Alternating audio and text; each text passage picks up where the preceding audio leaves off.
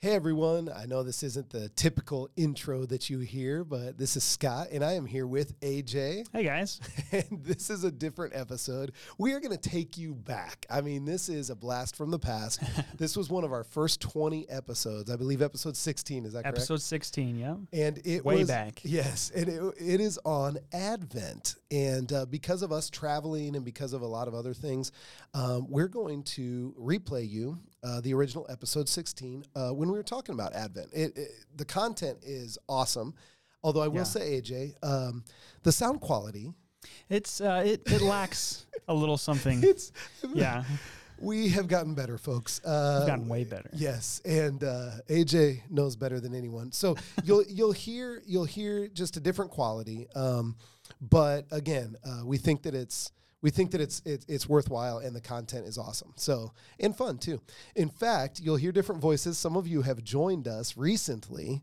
And uh, you will hear a voice that you haven't heard probably ever or for a while, and that is Freya Galindo. Freya Galindo. Yes. Old old friends of the pod will know. She she went through more than 50 episodes, I think, with Yeah, us, uh-huh. right? Yeah. Yeah. And now she is serving as a missionary in Panama. More difficult for her to be a part of this podcast, uh, but you'll hear her voice and little preparation. This was before Chelsea was giving fun facts, and she Chelsea was just discovering who she who she is. she starts the podcast very differently. So, on that note, I think we're It'll good, be right? fun. It'll be Yeah, good. This is going to be fun. So, enjoy. And you can also, by the way, you can also at any time visit all of our cache. Is that how we say it? Cache Sure. of of old episodes. So just subscribe on Apple Podcasts or uh, honestly Stitcher, anywhere you can find us, and you can also go to our website. So much good content back there. We are going through 120 episodes by this point, and uh, there's so much good stuff. So. With that said, thanks AJ for all your work on uh, on doing this, and uh, let's listen to Advent Redux.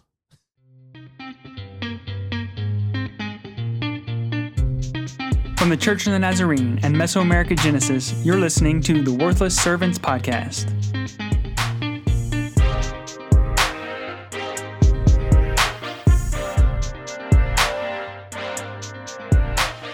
Hello and welcome back to the Worthless Servants podcast. It is good to be back. It's been a while. I'm Scott Armstrong and I have to my left AJ Fry. Hey guys.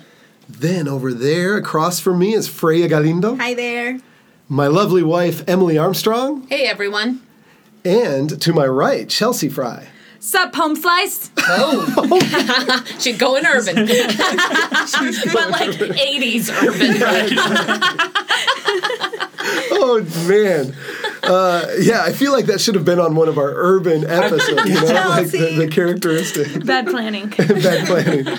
Uh, we are not going to talk urban as much this time. We're actually going to talk something that's. Uh, I, I hope it's not too controversial, but in our region, uh, it's a little new, I think, for a lot of our Nazarene churches, and that's the Christian calendar and specifically Advent. Here we are in the first week of Advent, and uh, Advent has meant a lot to our family. I don't know for you all as well, but um, but there's something that can actually be taught, I think, through Advent regarding missions. Remember that we're here to talk about being missionaries, talk about the mission field. So, what does Advent have to do with missions? We'll get there. But first of all, what is Advent? Emily, I know that we have kind of some tr- traditions as our household or our family. Yeah, I can explain maybe.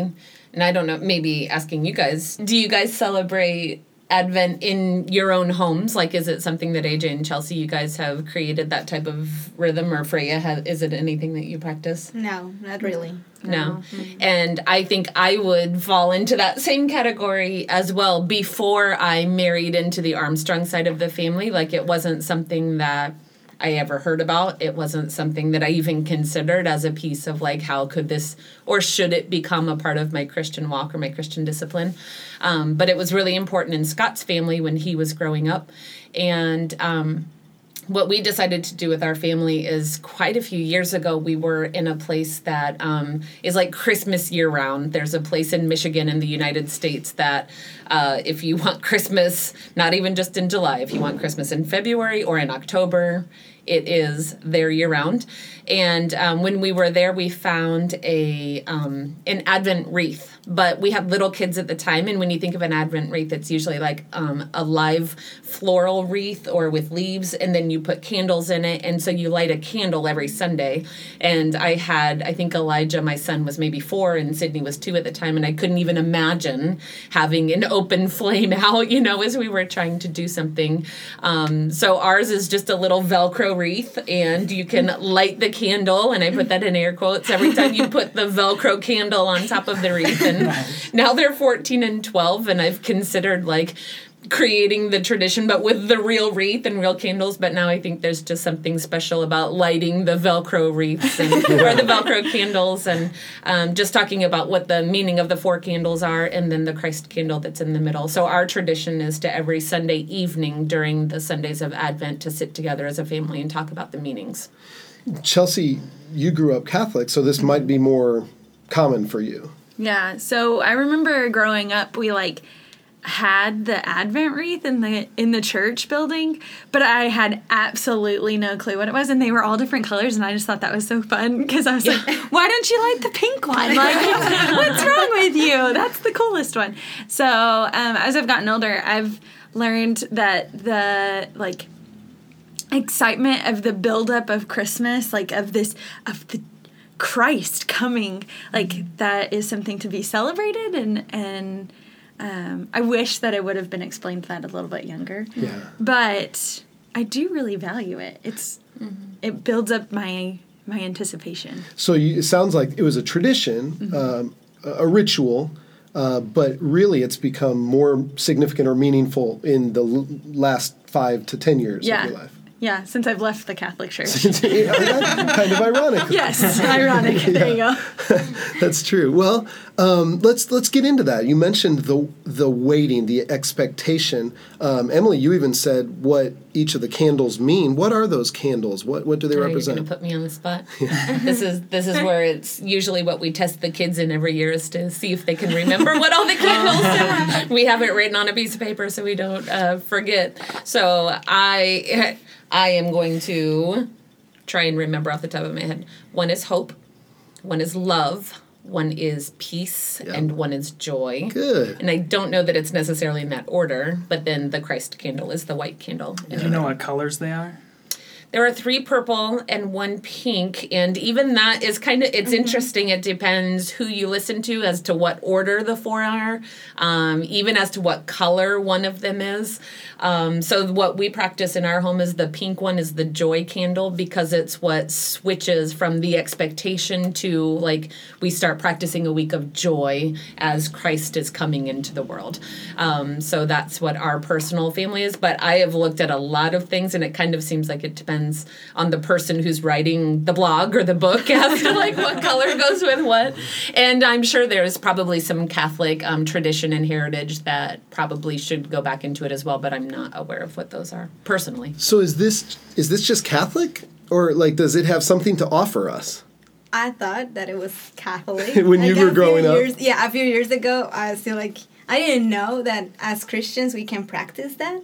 Like, or, because, like, I have, uh, well, a big part of my family is Catholic, so um, I, I've seen how they, like, practice that, you know, but as Christians, we've never done that. And I don't know, like, in my local church, or I don't know anyone that, that does that like as a Christian. So to me, it's like new, very new, you know. But then uh, a few years ago, I read something in the blog, and What uh, blog is that? Oh yeah, Freya?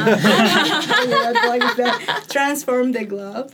Dot com. Well, now we have it in, in English, but back then it was just in Spanish. Back in the day. yeah. so, when Freya was but a wee little lass. Back in the day when we used things such as "What's up, Homestead." Right? Very relevant. yeah so so now i know that uh, as christians we can we can practice and we should practice it we should.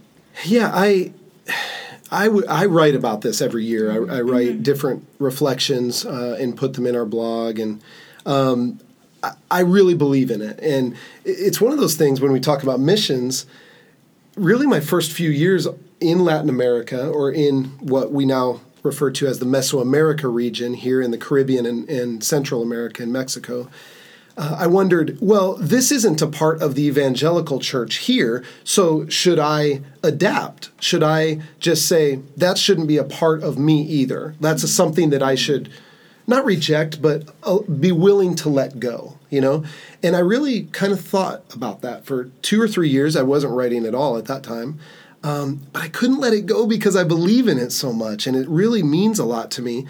And so what I started to do is write about that. And I think increasingly others, not everyone, but others, uh, although I've gotten some criticism, uh, some weird looks, um, and even comments, um, you know, I think some people have started to appreciate mm-hmm. Advent. Do you think it's maybe a generational thing? Do you think that maybe the younger generation of maybe teenagers, young adults would be easier to embrace like the christian calendar and some of the rhythms like we associated with catholic church mm-hmm. because it's christian calendar well newsflash we all came from the catholic yes. church even mm-hmm. if we're mm-hmm. part of the protestant church um, so that's why it's you know a piece of of how it's associated with that um, but to me it seems like maybe we're in a in a new I don't know, like a, a different, we're moving into a different space where maybe even in Latin America, young people are wanting to be more into the some of the rituals of the church hmm. and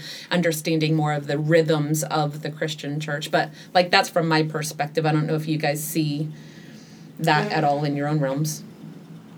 I think if it's explained well, like to, mm-hmm. to the younger people, then they're will, more willing to accept it and to embrace it and to mm-hmm. to jump into that. But I think when I was growing up, that's what we did in church, and I didn't really know why. Right. Kind of like Chelsea, and so it just seemed like this old thing that people did, and I didn't understand. I didn't get it. So, in my teenage and and early twenties, I was like, this isn't really that important to me. Yeah. But now that uh, now that we've started to um, look into that deeper and, and practice that a little bit more um, and actually know what it means, mm-hmm. then it has more meaning, I guess. And I think for the younger generation, that's that's the same also. Mm-hmm. Yeah. That's a good point.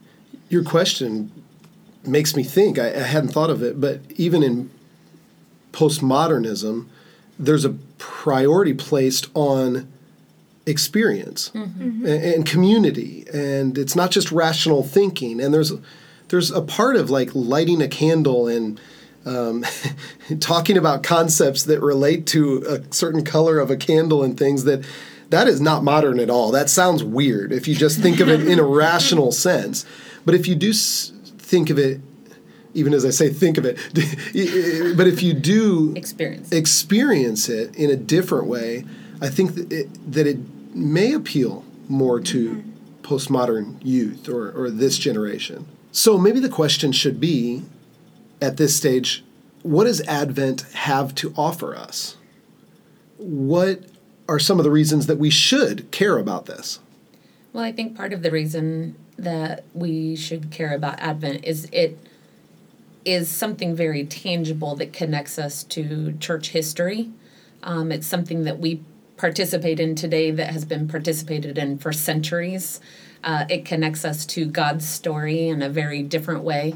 Um, and I know that I have grown to love Advent and growing up I would have the same testimony as you guys of like I saw it and in our congregation it seemed like they always asked a family to come up and they read one little thing off of a piece of paper and they lit the the candle. But it was so easy to tune out and zone out that it was like okay well they checked it off the list of what's going on in the service order. Like it didn't really mean anything. It's just what you did at christmas time.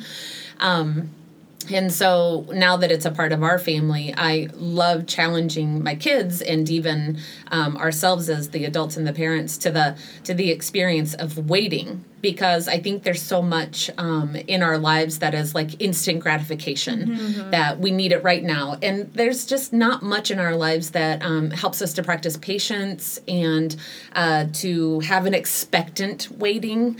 And that's what Advent is for us as Christians mm-hmm. is to get to a place of really trying to understand like the people of God at that point in time were desperate for a Messiah. Like they were under oppression. And we talk about that every year with our kids as we pull out about the Advent wreath. You know, like, can you imagine living in a place? We talk about persecuted church. We talk about, you know, of being in a time, and we're in a time and age right now where you see a lot of people on social media of like, you know, come, Lord Jesus, come, you know, have mercy on this world. Th- mm-hmm. That's the way that the people were feeling when Jesus was coming, but they didn't know he was coming. Mm-hmm. And so now we're on the other side of that story, and we know that he came.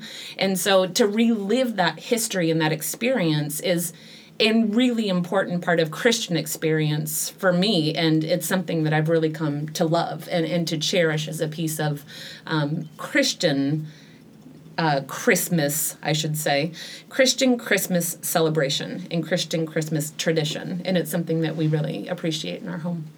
Yeah, I think also it helps like develop a rhythm, not just observing Advent, but um, the other events on the Christian calendar. It helps to develop this rhythm um, as Christians, as disciples of Christ, um, to be more intentional, to be more aware of of um, who we worship and why. Yeah. And um, I think especially for for us as as missionaries, it's easy to get focused on um, the ministry, like what we're doing, and so you get so focused on what you're doing day to day that you almost forget to take care of your own self spiritually. You know, What? Yeah. A missionary? Say it's not true. right. Yeah. So I think practicing what's going on in the Christian calendar helps us to kind of take a step back and and refocus on why are we doing this ministry? Mm-hmm. What is the purpose of this? Mm. That's really good. I was thinking, you know, missions, ministry, but really life. I mean, as we talk about life in general, can just be so hectic, and around this time especially, and it can be stress inducing. It can be unpredictable. It's pretty important to have a rhythm spiritually, really, in our lives to help us point to something, point to a, a north star. Uh, um, in that issue, Emily, you mentioned, I think Chelsea as well, mentioned just waiting. We're not good at that part of it. Um, waiting in our culture, we do want the instant gratification. So, have there been times where we have had a vision, had a desire, been working hard, but we haven't seen it come to fruition? for me, the thing that comes to mind is our residency process. Um, we were under the impression that this is going to be super easy, super fast. We were going to get it all done. Um, the first month we were in the country, but we quickly learned that that process was going to take a lot more time and a lot more work than we were expecting. But um, slowly but surely, like we'd get one thing accomplished, and then they'd tell us we got to do five more things. And so slowly but surely, we kept getting things accomplished and got it all taken care of. And then um, we finally got it. I haven't seen the actual card. oh, I? you don't want to. They wouldn't let you smile. Freya got her residency, and she actually wouldn't let us see the, the, the photo. They so they won't let you smile on it. Yeah. But I tried to sneak in a smile. so it became like a conniving. So it's like I look evil. Yeah. like I'm gonna plan something bad. Scott's looks like that. yeah. He took one one year that he was like, I look like a mass murderer. It reminds me of the Grinch. Like you know his little curly smile. I'm like, ooh, I got you. That's thematic. That's that's that's perfect for today. yeah so so but after all of that like my my anticipation to the day that we were gonna get it in our hand like had grown and grown and grown and i kept thinking it was like the the next day but it wasn't it, so my patience really grew and by the end of it i mean the other day we were there to get it and i just sat there and just waited and waited and actually the lady at the at the caja the like desk she was like You've been waiting a really long time. like she was You're at like, that point she you." was saying that I had waited too long. Right. So it just increases our my patience, but it also like made me very thankful for the end product. Yeah, Mm-hmm. yeah. Well, and I think a piece of that, like one of the candles of Advent, is hope. And mm-hmm. one of the things that is very easy to lose when you're in a waiting process is hope. Hmm. And so, not just as missionary, but specifically as missionary, like I've got quite a list of people that I am praying for their salvation mm-hmm. every single day. And hmm. some of those people have been on the list, and I pray a lot for those people for three years five years. You know, there's people that maybe 10 years have been praying. Yeah. And so, like that, restoring hope all the time, mm-hmm. even when you're just waiting. Like, I still have hope that God is God and that God, when the minute that they reach out to Him, that God's going to reach down and say, Yep, I've just been waiting, you know? And, and so I think that the the combination of hope with waiting um, is is so important because when you're waiting a really long time, that hope starts to get like I don't even know why we're doing this. Yeah. And I think you know that's where Satan tries to get in on missionaries specifically of like you were called to this a year ago or two years ago and it's not worked out the way you thought. Just give up. You know, like it's easy to give up in missions. It's really easy. There's a lot of things that could take your focus away. Um, but maintaining that hope and, and not letting something quote unquote dumb like a residency process be like oh maybe we weren't supposed to be here you Right. know? Mm-hmm. Mm. Like really understanding that there is hope in the midst of waiting. And i think advent helps us remember those lessons. Yeah, or even like a teen or a pastor or a layperson in a church. Like, like I've been working so hard to make this congregation better mm-hmm. Yeah. or to improve this discipleship process or something. Like nobody in the congregation is catching the vision. Like mm-hmm. even I mean that if you're trying to move your your local congregation into something bigger than itself and you keep hitting that wall mm-hmm. over and over again, you're so right. Yeah. Hope is the first thing that's like this is this is dumb. I'm done. Well, our ministry is Genesis, and Yeah. we kind of have as a goal to see a new beginning in every one of our huge cities in Mesoamerica. That's, That's a hundred, a That's not a big 182, a hundred and- 182 cities in uh, that with over hundred thousand people in our region, and some of them like you think of the crime. We've talked about this before. Freya, I know, like, there are times I get up. I don't know about you. You guys are more holy than I am, I guess. But, but I get up and I am frustrated because I haven't seen any difference. We've sent out missionaries. We've prayed. We've uh, mobilized through workshops. We've done so many things. And sometimes I wonder is being a missionary really is being a Christian by nature? Does it mean being hopeful, optimistic? Well, I think uh, the answer is yes. And I used to be a very negative person. I need to admit that. but I I learned that we we have this hope and this assurance that God is coming, that Christ is coming back, and that's what the Bible says, and it's pretty clear. And we that- that's our hope, and we believe that. And so that should be like our motivation every day. That should be like, I think we need to be optimistic. And I'm, um, when I'm saying this, I'm talking about the attitude of our hearts and the attitude of our spirit. Because sometimes we feel sad. Sometimes we feel like, oh, this this didn't work out, or um, we are not seeing the fruit of what we um, we've been working on. Or, but um, at the end of the day, we need to think that our hope is not in the things unseen, but in the in the eternal things. And Yeah.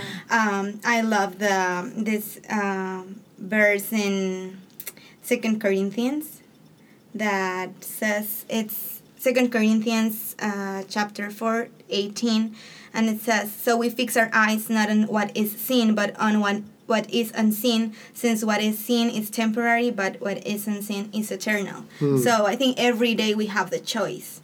Hmm. And do you want to live um, by your circumstances or by what you can see, or do you want to live by what is unseen and what is eternal? Mm-hmm. And that's God, God's presence.